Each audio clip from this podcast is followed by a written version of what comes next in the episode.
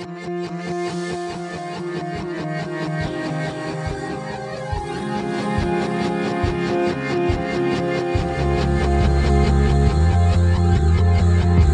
to the official Autodesk Inventor podcast. My name is Garen Gardner. I'm the technical marketing manager for Autodesk Inventor.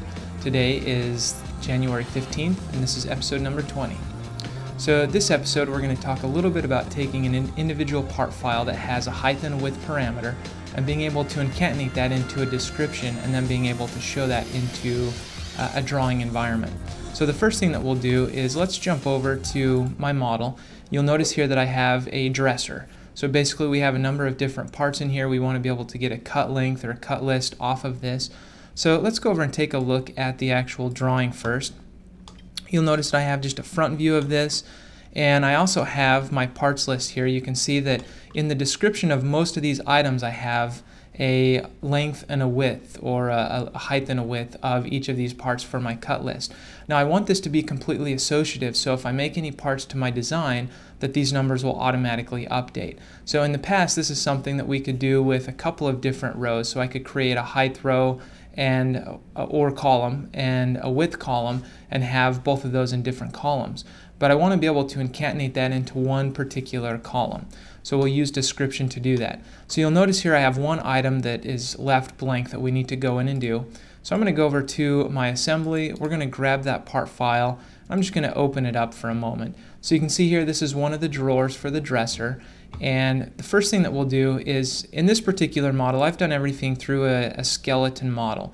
So I have one sketch that drives everything. Now you may not have your setup this way, but I'm going to place the dimensions in here that I want. In fact, these are going to come up as driven dimensions, and that's okay for what I'm doing right now. So we'll just place a couple of dimensions in here that I want to use. And I want to be able to have these particular dimension, uh, dimensions show up as my, my, my text for the parts list.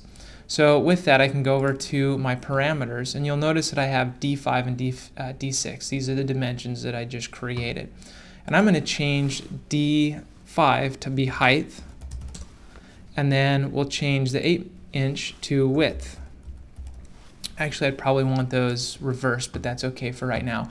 Now, one critical step that I need to do is come over here and make sure that I check underneath my, my import option. This is what allows me to see that when I go over to the drawing. Otherwise, if I had hundreds of dimensions in my, uh, into my part model, I would see hundreds of dimensions when I would go over and, and try to use some of this information in my, my, my part list.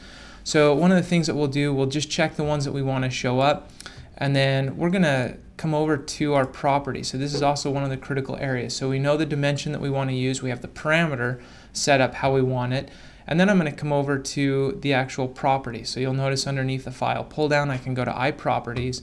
I'm going to go over to the project area, which is where I have the description. So this is an area that I want to be able to pull in those dimensions that I just created, and I want description to be shown up in my parts list or in my drawing.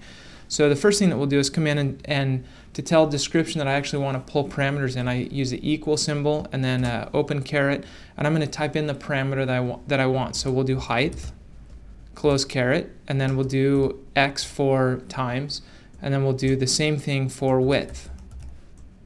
So once we have that, you'll notice, in fact, I'm going to copy this really quick. This is a, a, little tip that I like to use.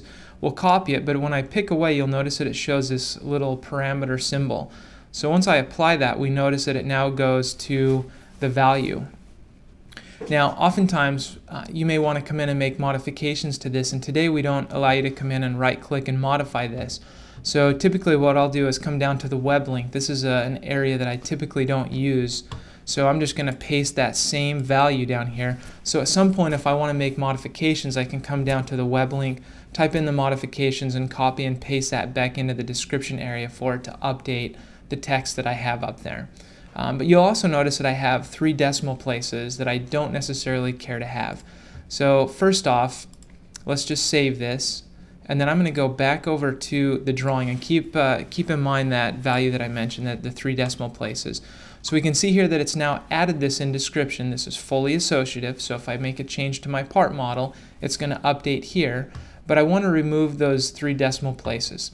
So I'm going to go back to my part And right now, the, the way that we'd want to do that is go underneath my tools document settings. And this is picking it up based off of the settings for my part. So if we go to those document settings, we may want to change it from uh, three decimal places to zero decimal places. So I'll go to units and change that from three to zero. Now I could also change the units here if I wanted to, but I don't. We'll save it, and then you'll notice when we go back over to that drawing file, it updates, so now we're just to uh, zero decimal places. So this was a very easy way for us to come in, be able to create a part with various parameters, let's say a height and a width, and then make sure that we export those so that we can use them in our properties. Go into the property dialog box, put both of those properties in there uh, appropriately with the equal sign the equal sign and the open and close caret symbol and, uh, and be able to format that. So now when we go over to the parts list, it automatically shows up. Now we could have done that virtually anywhere. We could have done that from the uh, from description. We could have put it in title. We could have put it essentially anywhere we wanted to. So hopefully you found that beneficial, and we'll catch you next time.